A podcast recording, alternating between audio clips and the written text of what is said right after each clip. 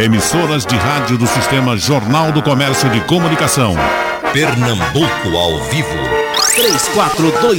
3421-3148. Rádio Jornal. Pronto, todos apostos. O senhor João Carlos Pai Mendonça já aqui. Vamos para o nosso debate com o João Mazarolo, com Ciara Carvalho, com Eliane Cantanhede e com esse timaço aqui, o senhor João Carlos. Eu não vou ter tempo para perguntar nada. Vou lhe fazer uma pergunta pra, só para esquentar suas turbinas. Quando, uh, uh, uh, na verdade, a, a, a, duplicação da 232 tem sim uma, uma participação sua, o senhor sabe que tem, bem acentuada. Me dizia antes de ser governador, Jabo Vasconcelos, eu passando na casa dele, disse, olha, vou fazer isso aqui, que João Carlos botou no jornal. Então, o que foi? Que para essa região progredir, tem que ter a duplicação, também acho que vai ser feita. E tivemos então a duplicação da 232.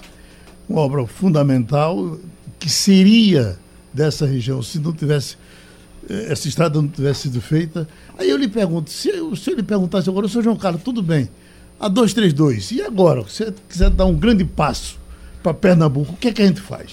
Bom, a 232 precisava continuar e ter qualidade ela está muito longe de ser hoje uma BR que vem servir ao Agreste e ao Sertão. Nós precisamos, é totalmente, hoje é uma manutenção, que é muito difícil, e precisa continuar. Nós temos que entrar do Sertão até o Sertão para 232 para desenvolver a parte central do estado de Pernambuco. É fundamental que isso aconteça. Uhum, pronto, então vamos começar. Helena Cantanhede, vamos nós?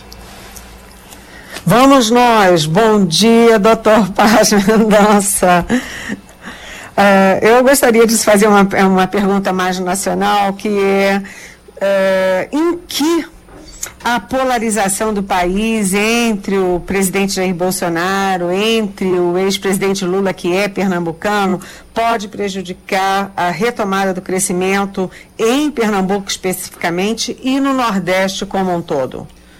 Eu acho que não, Liane. Eu, eu, isso eu tento que se acalmar, cada um tem que é, procurar minimizar suas posições e o Brasil está numa fase relativamente boa, porque nós temos no campo político tem esse desencontro, mas no campo econômico nós estamos com perspectivas muito boas de desenvolvimento através das reformas que estão sendo é, implementadas e também dentro do, do, do programa do, do presidente Bolsonaro.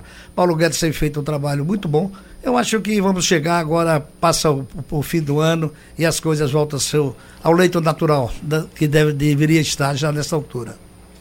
Oi? É, doutor João Carlos, seja bem-vindo. É, o senhor falou da economia das reformas, mas a gente ainda tem um índice de desemprego altíssimo.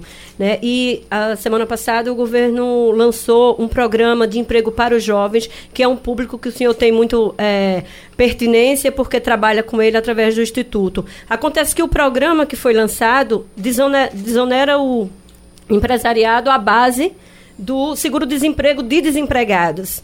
O senhor acha que essa é uma boa estratégia para alavancar empregos? E se esse público jovem tem capacidade, não era preciso uma qualificação para que ele possa estar realmente à altura do mercado de trabalho? É, o que precisa é qualificar. Essa é realmente uma preocupação nossa de muitos e muitos anos. Nós temos seis institutos eh, funcionando, já 30 mil jovens passaram é, pelo Instituto de, em Salvador, Aracaju, é, Recife e Fortaleza. E, naturalmente, é, sem é, qualificação desse pessoal, você não consegue emprego.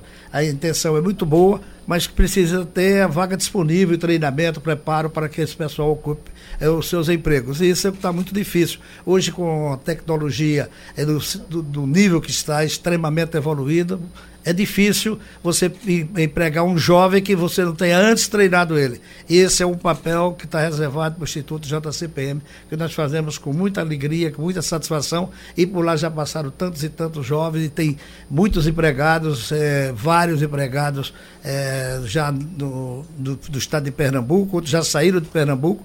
E nós temos só no Shopping Recife, tem praticamente mais de 1.500 jovens trabalhando é, dessa idade de 16 a 24 anos. Mas o senhor acredita na eficácia desse programa que o governo lançou, nos modos que foi lançado, doutor João Carlos? Bom, é, o problema de, de, retirar o meio por cento, uma, uma parte da contribuição por parte do, é, dos aposentar, aliás, dos que estão desempregados, eu não acho que seja uma solução ideal. Eu acho que não tinha necessidade, provavelmente, se encontrasse outras fontes de receita para cobrir essa desonorização. Mas é uma, o governo sabe por que está é, tomando essa providência. Naturalmente, é a falta de recursos. Nós estamos numa situação realmente difícil, o déficit público enorme, isso vem de muitos anos. A situação não é fácil para se tomar uma decisão para gerar desenvolvimento do, estado, do, do, do país.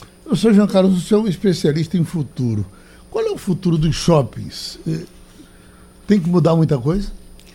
Tem que mudar. É, a inovação é uma coisa fora do comum. Então você tem que atualizar.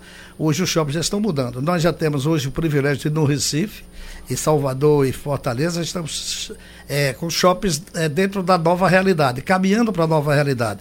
É gastronomia, é lazer, é serviços, é você ter o marketplace, quer dizer, tudo isso é, vem contribuir para a manutenção e desenvolvimento do shopping. Mas é lógico que os shoppings não serão os mesmos é, daqui para frente eles serão diferentes. E diferente não é melhor é que pior. Você tem que se adaptar, você tem que aproveitar as suas localizações. Nós temos uma localização muito boa em todas as cidades, nós procuramos estudar as cidades, a deficiência das cidades, a falta de lazer, de segurança, de estacionamento, de via de, via de acesso.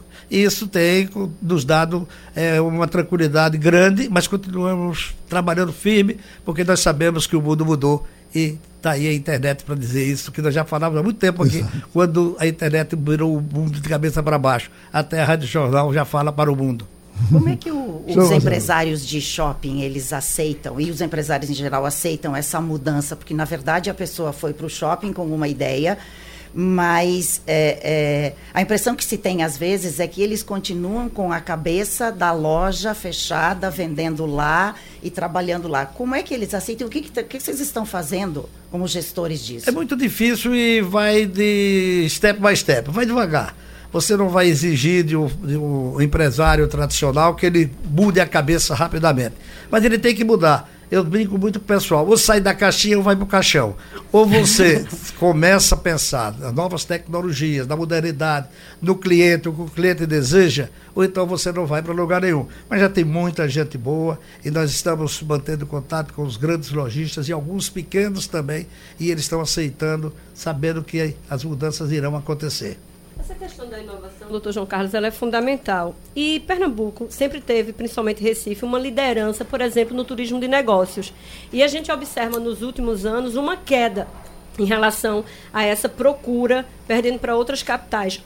O senhor avalia que essa liderança, a gente precisa retomá-la com mais afinco? O nosso centro de convenções está à espera de reformas há muitos anos, desde a época do doutor Eduardo, é, Eduardo Campos, que já prometia uma reforma grande e ela não saiu.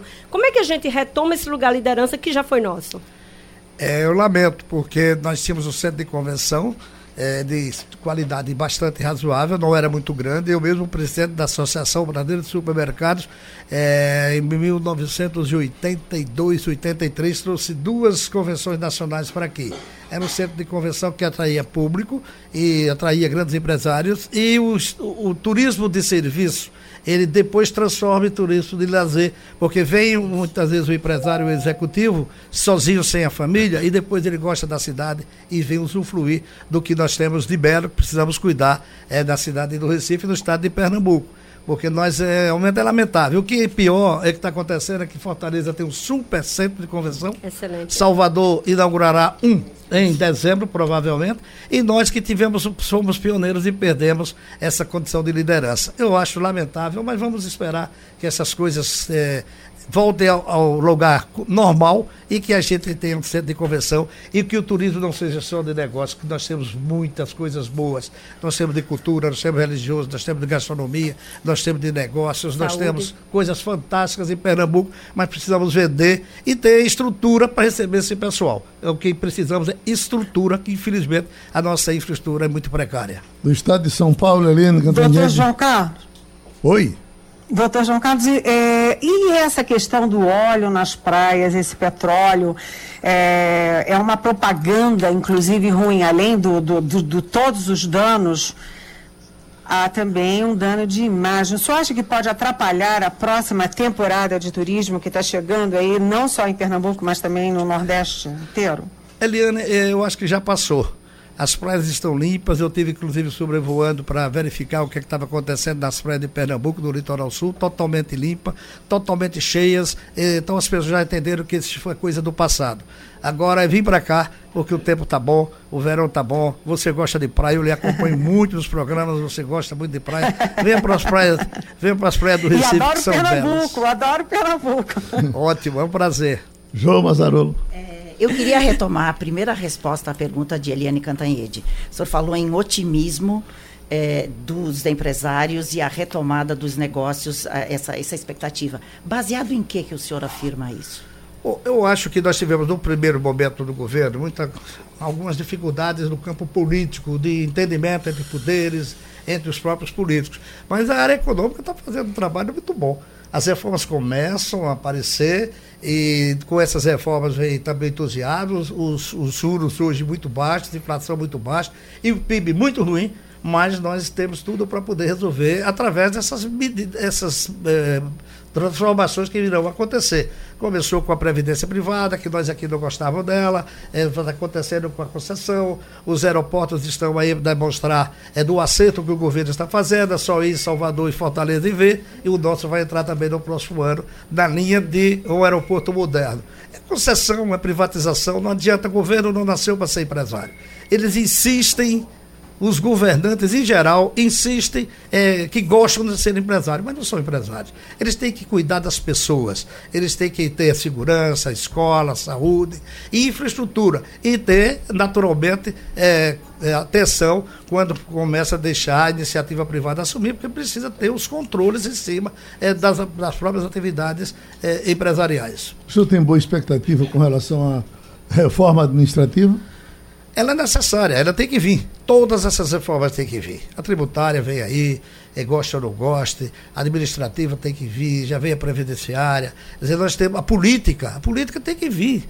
A política é importantíssima, porque não é possível ter tantos partidos neste país é, sem nenhuma decisão de quando vamos diminuir os partidos, com tantos recursos colocados à disposição dos partidos, e não é justo que não venha uma, uma uma reforma política. Eu, particularmente, não é agora, a vida toda, eu sou contra a reeleição, mas totalmente contra a reeleição. É desproporcional o poder de quem está no governo e quem está fora para querer manda, é, entrar. E nós não vamos ficar a vida toda com os mesmos governantes. Temos que haver mudanças.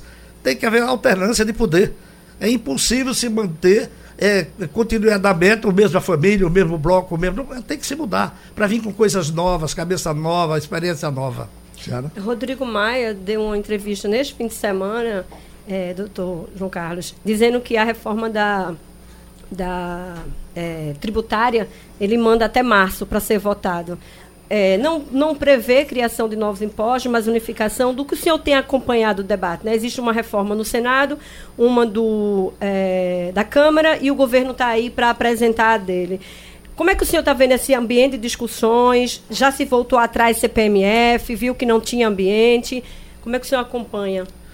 É, eu acho que debate? tem que chegar a um acordo dos três poderes, aliás, do, do legislativo e do, e, e do governo, para encontrar o caminho de uma racionalidade na proposta da reforma tributária ela tem que existir, porque ela é confusa, ela é cara, ela é alta, ela ninguém se gasta uma fortuna para prestar informações ao governo dos impostos, é que se paga. Eu acho que nós temos que haver um, um consenso. Isso vai ser uma belíssima discussão.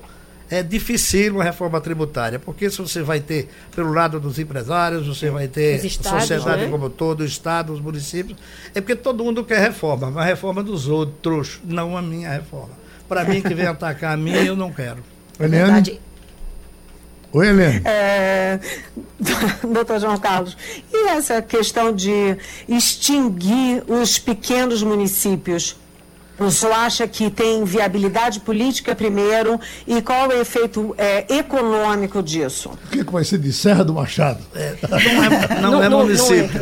É, é, é eu acho viabilidade política é complicado, porque os políticos querem manter o poder desses pequenas cidades de 5 mil, 3 mil. Eu conheço bem, inclusive, a minha região do interior de Sergipe, há 50, 60 anos atrás, criaram um município que não tinha condições nenhuma de ser criado. E quem criou foi meu pai, que era deputado daquela época.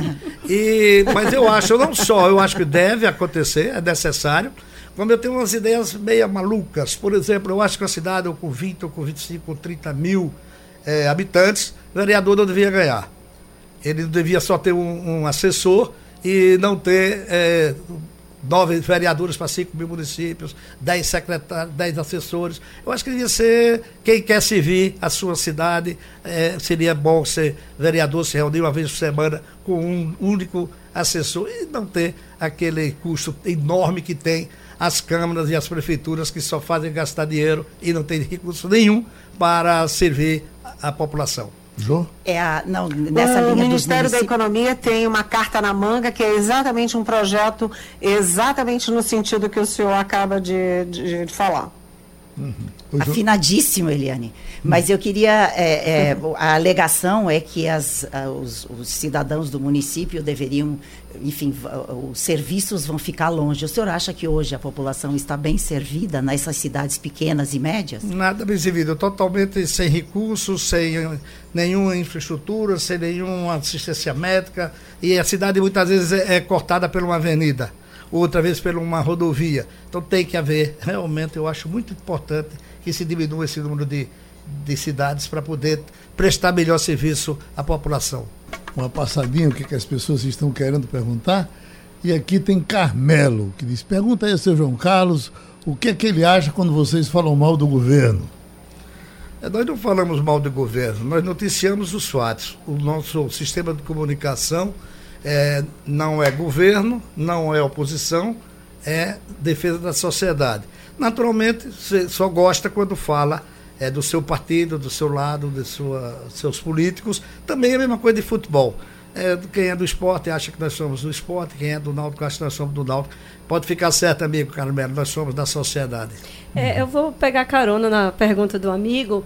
Os jornais, recentemente, os grandes jornais do país, doutor João Carlos, precisaram é, lançar editoriais defendendo a democracia, defendendo a liberdade de expressão, o trabalho do jornalismo de credibilidade que o senhor é, promove né, de forma tão enfática. Como é que o senhor vê esse momento onde os jornais precisam estar indo a público reafirmar esses valores? É, eu acho que é papel da imprensa, nós que é sociedade, nós temos que nos posicionar. Dizer, nós temos uma posição firme e clara, os leitores do Jornal do Comércio conhecem, desde 1987, quando nós adquirimos totalmente fechado esse sistema, e nós recuperamos dentro de uma linha que nós continuamos com a linha. Uma linha de independência, independência de governo, não temos governo, nós só temos a sociedade. E para isso é que nós estamos trabalhando. E o jornal tem que se posicionar.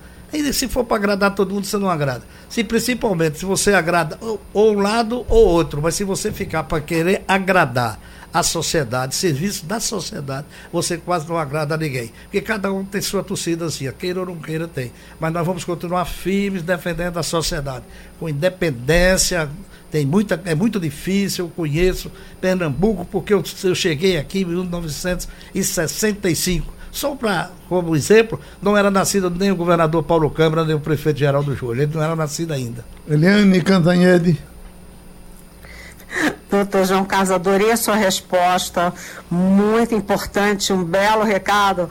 É, agora, como enfrentar essa guerra das redes sociais, desqualificando a mídia tradicional, desqualificando os jornais, as televisões, as rádios? Como enfrentar isso e que tipo de regulamentação o nosso Congresso poderia discutir e aprovar nesse sentido? Eu não tenho é, condições de lhe dizer quais as medidas que deviam tomar. Os senhores senadores, os senhores deputados estão lá para isso, para legislar. Eles não têm tempo de legislar e aí acontece o que está acontecendo. O que eu faço particularmente, eu não, não leio.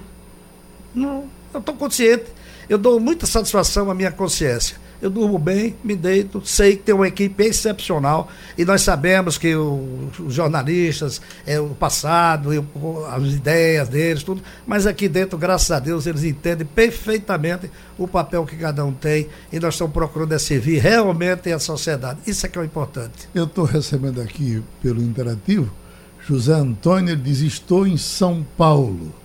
Eu sou de Glória de Goitá. E está dando certo o conselho que o senhor deu aí no Fazendo História.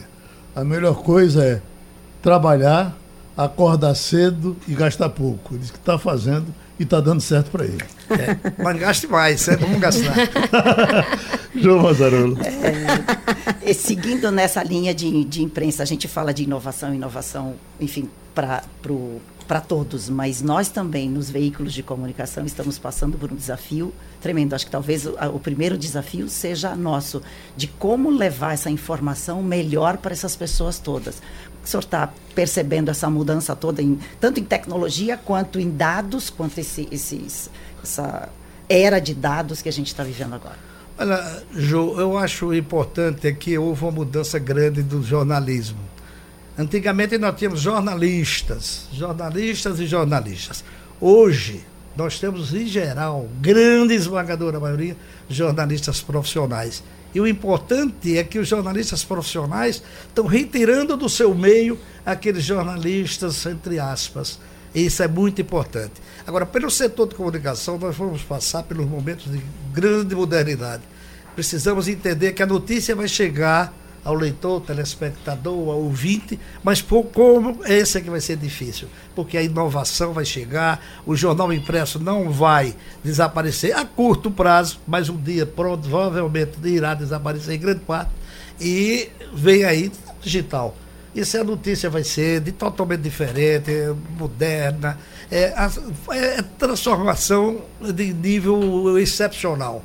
Precisamos, nós, do sistema de comunicação, preparar para isso, para se ver o leitor, o ouvinte, o telespectador.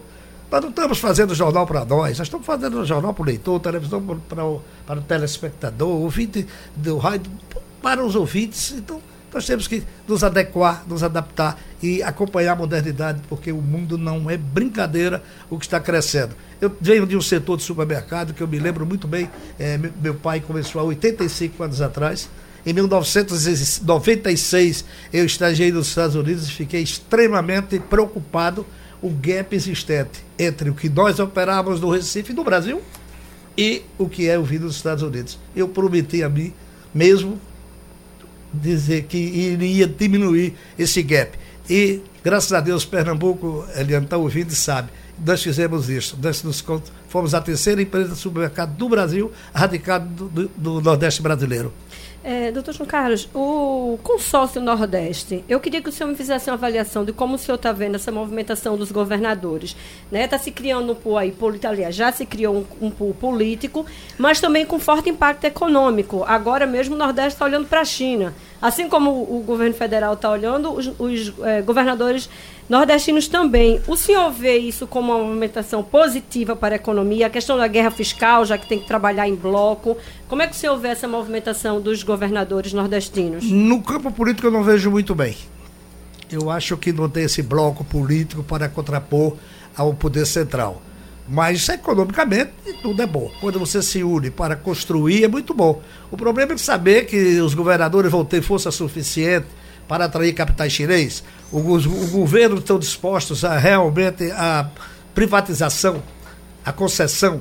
Eles têm projetos para isso, para atrair, ou eles vão pensar que os chineses vêm para cá e se o governo não tem projeto para o Nordeste. Nós precisamos, acima de tudo, é criar infraestrutura e condições para concessão e privatização. E o que nós sentimos no Nordeste, em geral, é tudo contra. Tudo contra. Não queremos é, concessão, não queremos privatização, não queremos previdência privada, reforma da Previdência. Não dá. Então eu acho que deve ter unidade. Nós somos um Brasil só não tem norte, sul, leste e oeste. Essa conversa de querer dividir o Brasil, eu não aceito. Eu fui 10 anos presidente da Associação de Supermercados, com a sede em São Paulo, nunca tivemos problema de preconceito. Eu nunca tive problema de preconceito. Preconceito é que a gente cria na cabeça. E agora tem que se unir o Brasil todo com só. O Brasil é um só temos que trabalhar juntos. Agora tem uma questão de gestão também, né, doutor João Carlos, que é saúde, compras coletivas, segurança, unificar. Nesse aspecto, o senhor vê como um avanço você poder tomar medidas que possam é, impactar positivamente a região inteira? Não com esse. Com, eu acho que o Brasil todo, não com é, o, o Nordeste. Eu acho que sim, eu acho que a integração com os governadores, com os prefeitos, com governadores mais que têm maior tecnologia, governador que tem melhor gestão, que tem melhores quadros, que tem mais recursos, vamos nos unir. Mas eu não gosto muito dessa ideia, desse negócio de Nordeste. É aquela música de, Elba Ramalho, de Nordeste dividido, eu não tolero. É de Ivanildo Vila Nova. É Vila se, Nova. Se lembra que fizemos um comercial, eu e o senhor, ele foi premiado com, é. em cima daquele tema de Ivanildo Vila Nova. Agora, Helene Cantanhete. É, doutor João Carlos, a gente está vendo uma crise muito feia no Chile, com mortos, Bolívia também com mortos, a Argentina tendo uma guinada, o nosso ambiente, vamos dizer assim, conturbado. E o que está em jogo, que o foco é que há uma abertura da economia, um liberalismo muito bem-vindo na economia, mas falta um fator nessa nessa equação que é a inclusão social. Na sua opinião, qual é o ponto de equilíbrio entre o crescimento, o liberalismo, a abertura com uma visão generosa de inclusão de várias gerações que vão ficando para trás nesse desenvolvimento? Este é um grande, grande preocupação. Eu acho que eh, o liberalismo tem seus limites. Não pode ser tudo liberal. Como o capitalismo também não pode ser selvagem. Tem o, o capitalismo social, que não socialista, mas é o capitalismo preocupado com o social, ajudar as pessoas, porque se esperar que vamos resolver os problemas do, do, do Brasil e do estado de Pernambuco e dos, e dos estados do Nordeste, através do governo, estão totalmente perdidos. Isso vai demorar uma eternidade. Precisa que todos estejam unidos, cada um dando sua contribuição, o empresário, o profissional liberal, os jornalistas, os políticos, para que a gente reduza essa disparidade vergonhosa de renda entre o pobre e o rico. Nós precisamos diminuir e nós precisamos ajudar. E eu tenho certeza que só assim nós resolveremos, e não é com liberalismo total, é, tem que ter controles sobre o liberalismo total, esse liberalismo, e tem que ter a participação de todos é, para o bem-estar das pessoas. Porque o interessante é que a gente tem que tornar as pessoas felizes. Mas eu acho que ali, ó, tem um, um, Eu volto ao papel importantíssimo que o senhor tocou agora, que é o papel do empresariado. É, é uma força que dá emprego, que gera impostos, que gera desenvolvimento. E eu acho que nesse, é, é, tanto nessa negociação que Ciara falava do Nordeste, tanto quanto agora, com, com o desenvolvimento e o crescimento dessa geração que está precisando de ajuda, é, o senhor não acha que o empresariado poderia trabalhar melhor, ou de que jeito ele poderia trabalhar melhor, exatamente para ser uma força do contraponto? Exatamente. Eu acho que os, os, os empresários precisam assumir um papel diferente do que estamos até, vendo até hoje o que assistindo hoje. Os empresários precisam ter mais voz, ter reunião, é, ser convocado pelas autoridades, que isso até na época da Revolução era convocado. Os Ou empresários. Se convocar. Era, mas é, hoje a gente sente menos integração do empresariado. O empresariado se acomodou e isso precisa voltar. As lideranças precisam voltar a a trabalhar fortemente, é, não pensar em suas associações, em seus sindicatos, em suas federações, e se precisar da população. Eu acho que o líder empresarial não é aquele que tem o caixa cheio. O líder empresarial é quem tem ideias, é quem debate, é quem discute, é quem está disposto, inclusive a ser sacrificado. Porque nós sabemos que o líder empresarial, quando toma posições firmes, é, que o governo não gosta, sempre tem um mal-estar muito grande. E ele precisa enfrentar. Esse é assim mesmo, é a vida, tem que ter coragem para enfrentar pelo interativo tem Ricardo Henrique de Carvalho Lima, que lhe pergunta, seu João Carlos, o que, que se pode fazer com o desempregado de mais idade? Essa coisa da, de falar do jovem e tal, mas ele diz que está é, é, é, até lembrando que no tempo do bom preço o senhor tinha um programa especial para atender as senhoras idosas. Esse é um grande drama, porque ele não está preparado para enfrentar a nova tecnologia, o novo mercado.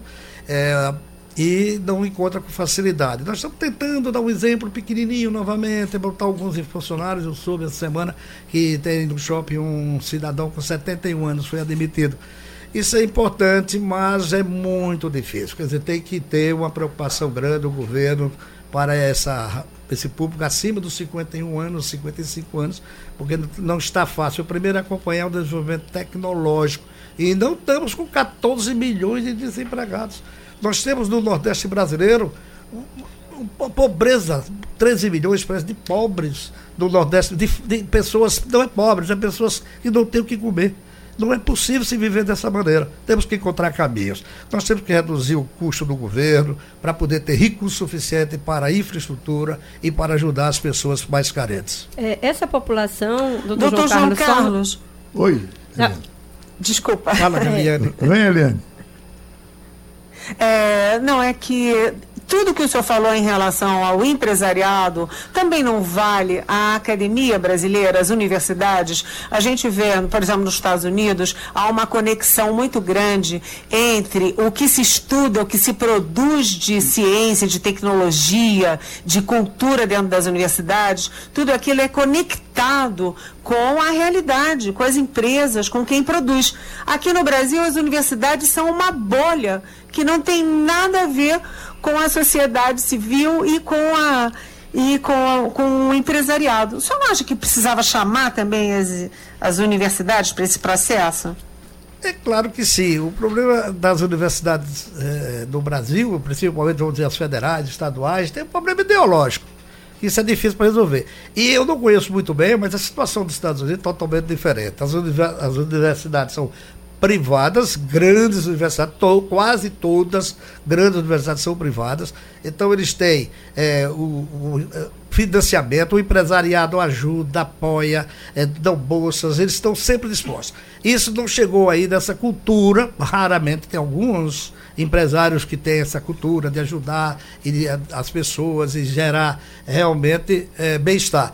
Mas é, é, difícil, porque aqui ainda tem que ter as privadas, nós temos já as privadas muito fortes no Brasil, e temos as universidades ainda, que ainda temos que trabalhar um pouco a cabeça do pessoal para poder cumprir um papel mais importante dentro da sociedade. Doutor João Carlos, o senhor falou da. A gente falou da questão da desigualdade social. Só em Pernambuco são um milhão de pernambucanos vivendo em extrema pobreza. E a face, uma face cruel disso é a falta de moradia. A gente observa que está crescendo a população de rua, está crescendo a quantidade de palafitas, pessoas morando no morro, né, que é a face mais exposta da nossa realidade. E, em contraponto a isso, cada vez menores os recursos públicos para atacar esse problema. Novamente, qual o papel do empresariado para ajudar essa questão? E eu vou citar um exemplo que eu queria que o senhor avaliasse de São Paulo, onde as leis urbanísticas lá trabalham, foram feitas para que empresários e gestores públicos possam fazer é, habitação é, é, inclusiva e desenvolva a cidade como um todo. Seja bom para o mercado imobiliário, mas também tenha uma cota de inclusão social. Por que isso não acontece aqui no Recife? Como é que o senhor vê essa questão? É, o que eu acho é falta de coordenação. Eu, talvez o empresariado esteja disposto, mas precisa partir também é, dos governantes.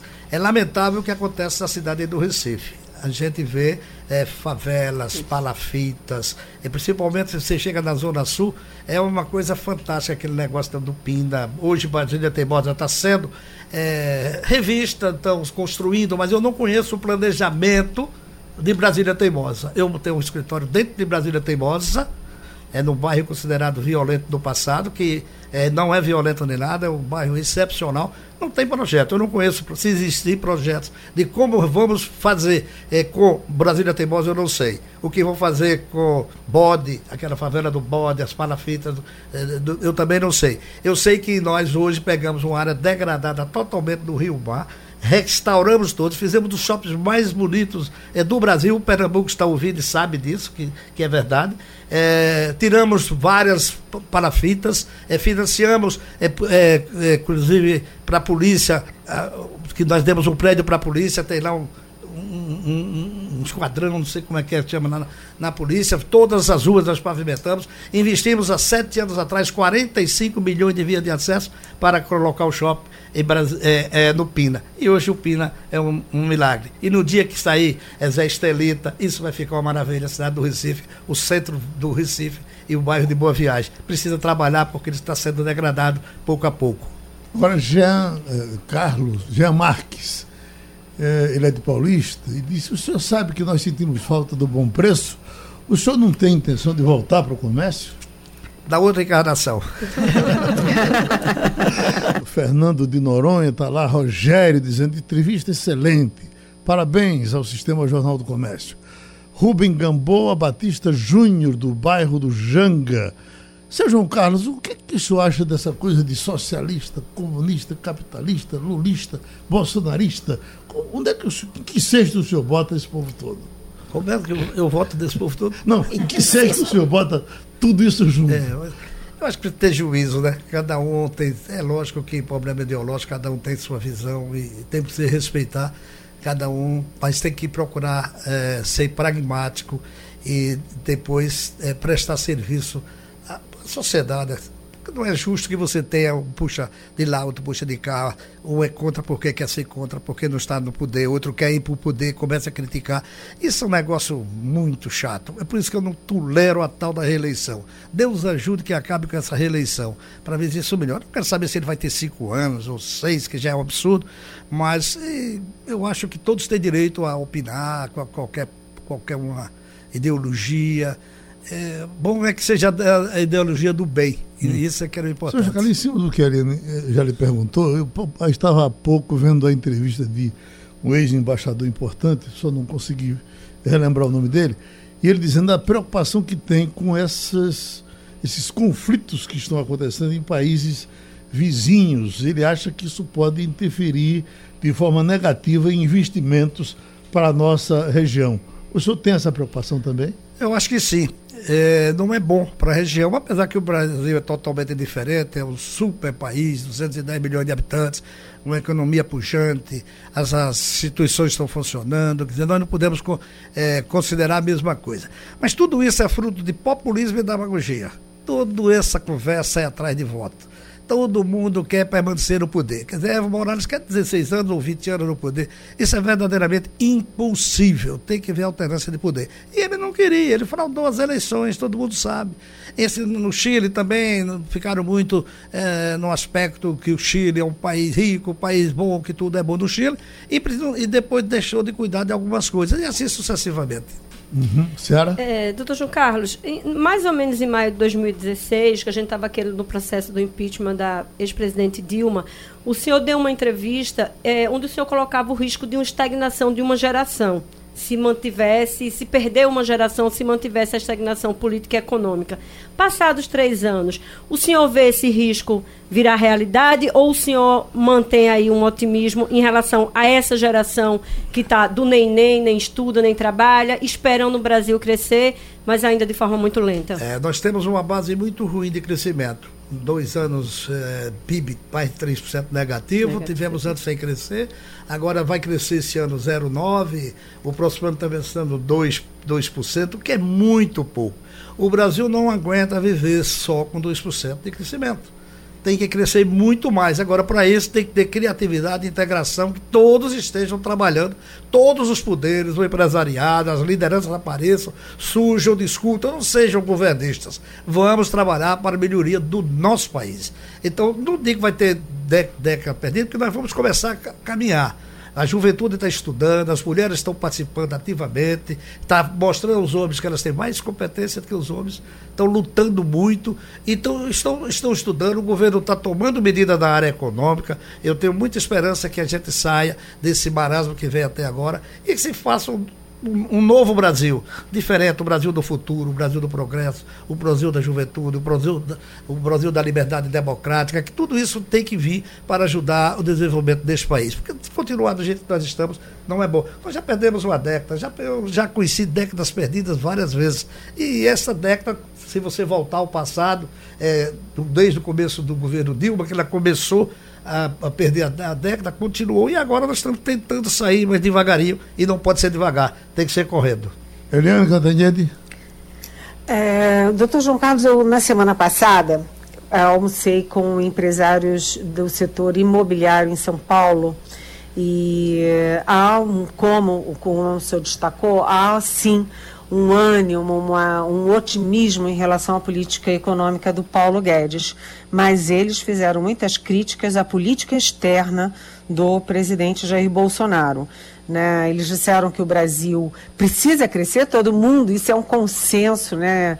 é uma unanimidade. O Brasil precisa crescer e precisa de investimentos externos. Mas o presidente Bolsonaro já bateu de frente com a China, agora tenta recuperar o tempo perdido, bateu de frente com o mundo árabe, também teve que fazer um trabalho de reaproximação, bateu de frente com a França, com a Alemanha, com a Noruega, com a Argentina, com o Chile, além de, enfim, Cuba e Venezuela, que são casos à parte. Como o senhor vê a política externa do presidente Jair Bolsonaro? É, não está indo muito bem.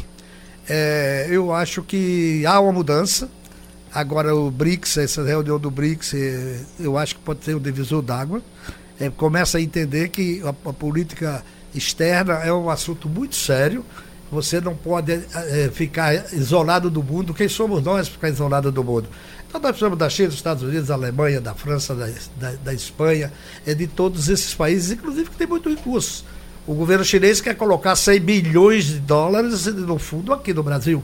Então, política é, precisa ser realmente a diplomacia. Tem que ser muita, muita diplomacia e conviver com as dificuldades. Eu convivi bem é, desde Fernando Henrique, quando era ministro de Relações Exteriores, Rubem Barbosa, como trabalhávamos, aliás, desculpa que eu fiz parte de do tempo do Mercosul, eu fiz parte de um grupo de trabalho do Ministério de Relações Exteriores, e como via o trabalho que era feito para se manter um relacionamento muito bom é, com todos os governos. Isso é que é importante, tem que viver com todos os governos, isso é, é o país, não é a pessoa. Então, nós esperamos que daqui para frente a gente já observa a melhoria e, e quero que, que crer que vamos continuar melhorando cada vez mais essa política externa brasileira? Jô Mazarolo. É, sempre em momentos de crise, o senhor já disse várias vezes aqui que já viveu várias crises, vários momentos de crise. O, o, normalmente, quando há cortes, quando há redução, a primeira reação de todos, é, é, do, da gestão pública, da gestão é, é, de empresários, de universidades, de todo mundo, é fazer cortes sem pensar. É, no momento de crise, o desafio é pensar mais e saber aonde vai gastar. Como é, é, o senhor usou isto durante esse tempo todo para conseguir trabalhar, continuar trabalhando e continuar crescendo? Eu nunca fui é, cortador de custos. Eu, eu, no tempo do varejo, eu gostaria de vender e não de cortar custos. O que nós fazemos é trabalhar mais, oferecer mais vantagens para o, o cliente, estar sempre atento com o atendimento, melhoria de qualidade de lojas, etc, etc. No shopping nós partimos para o ataque. Enquanto a crise estava acontecendo, em, principalmente em 2007, 2008, nós estávamos construindo. Nós investimos nos últimos 10 anos mais de 2 bilhões de reais na região Nordeste. Então nós estamos sempre atacando é, oferecendo o melhor. E não se, não se curvar a esses momentos, porque isso tudo passa. Passa governo, passa crise e nós estamos continuando. Eu acho que o empresário tem que ter coragem de lutar, investir, trabalhar e se atualizar.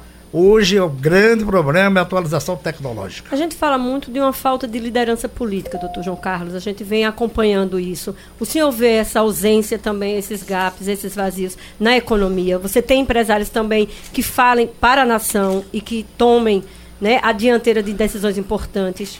É, é nós estamos com os dois problemas, que é lideranças políticas, que é empresarial.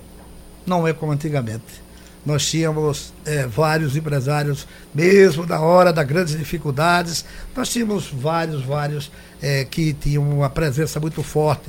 Nós tínhamos o Antônio Armeiro de Moraes, que era um crítico ferrinho do governo.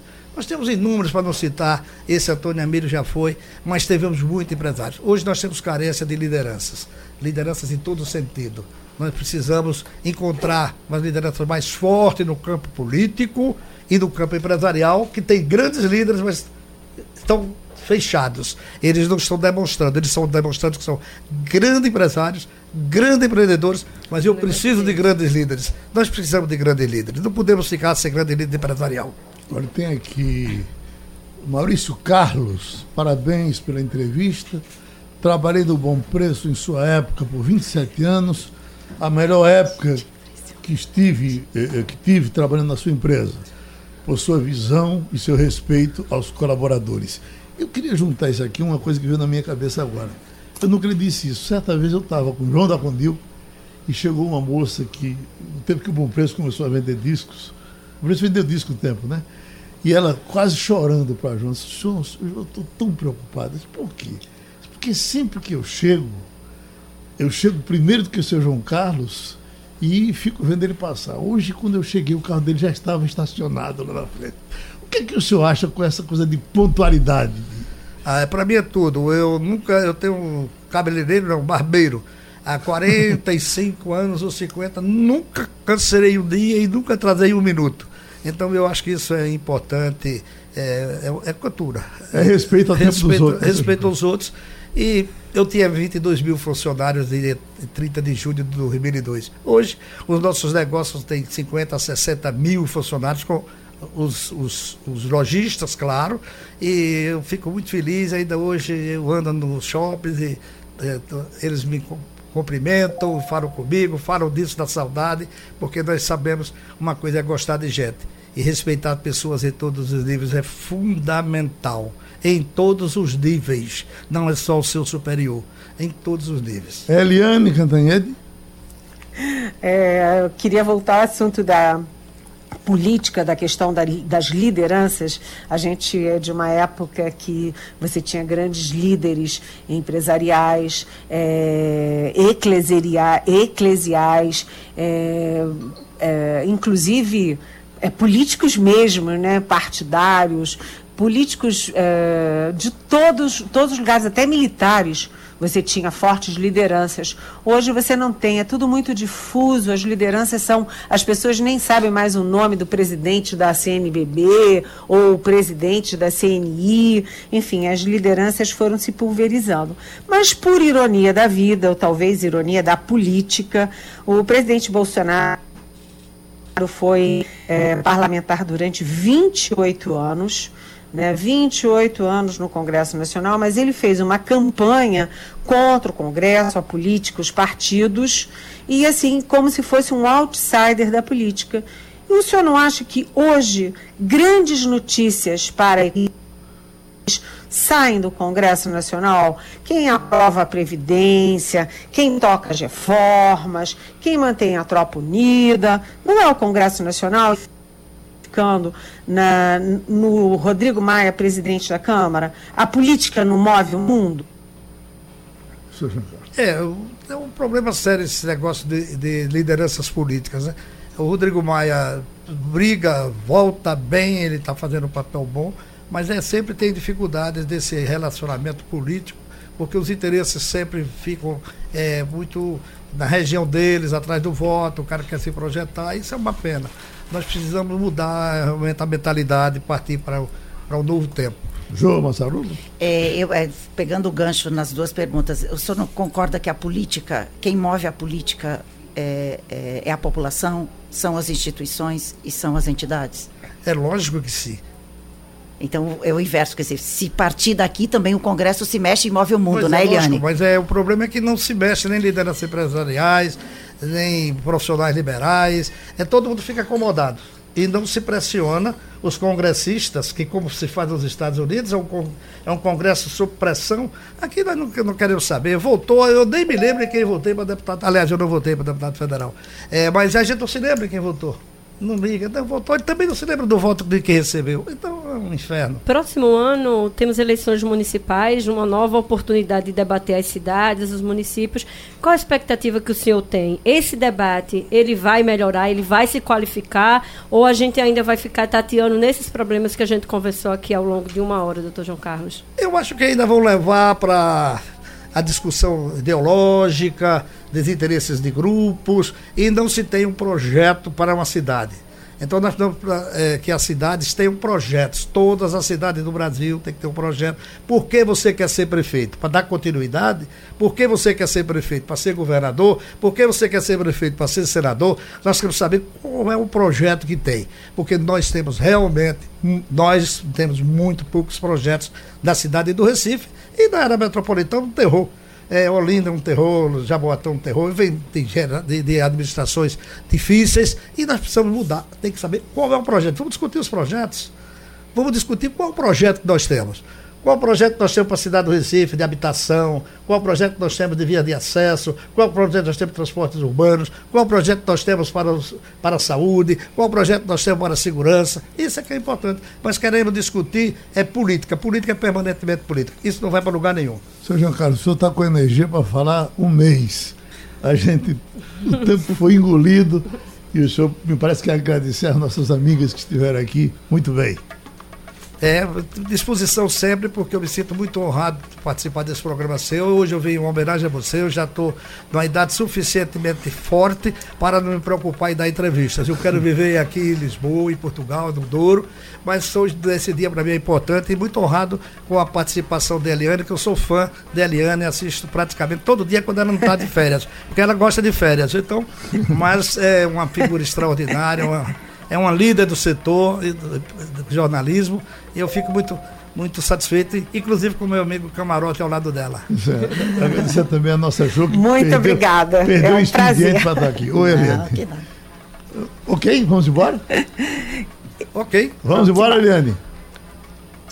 Vamos embora, foi um prazer é, participar dessa entrevista muito oportuna, muito atual e com bons recados para vários lados da sociedade brasileira. Muito obrigada. Vamos embora, João. É Pernambuco, Eliane, fique tranquila. Obrigada, obrigada pela oportunidade. Agradecer a todos e a oportunidade de poder discutir o nosso Estado. Mas em dezembro o senhor passa por aqui, não passa? Não, não, não, não estou aqui não. Um abraço para todos os ouvintes, me desculpe é, pela minha emoção e pelo meu estilo, mas eu sou assim mesmo. Eu quero construir, eu quero o bem-estar das pessoas.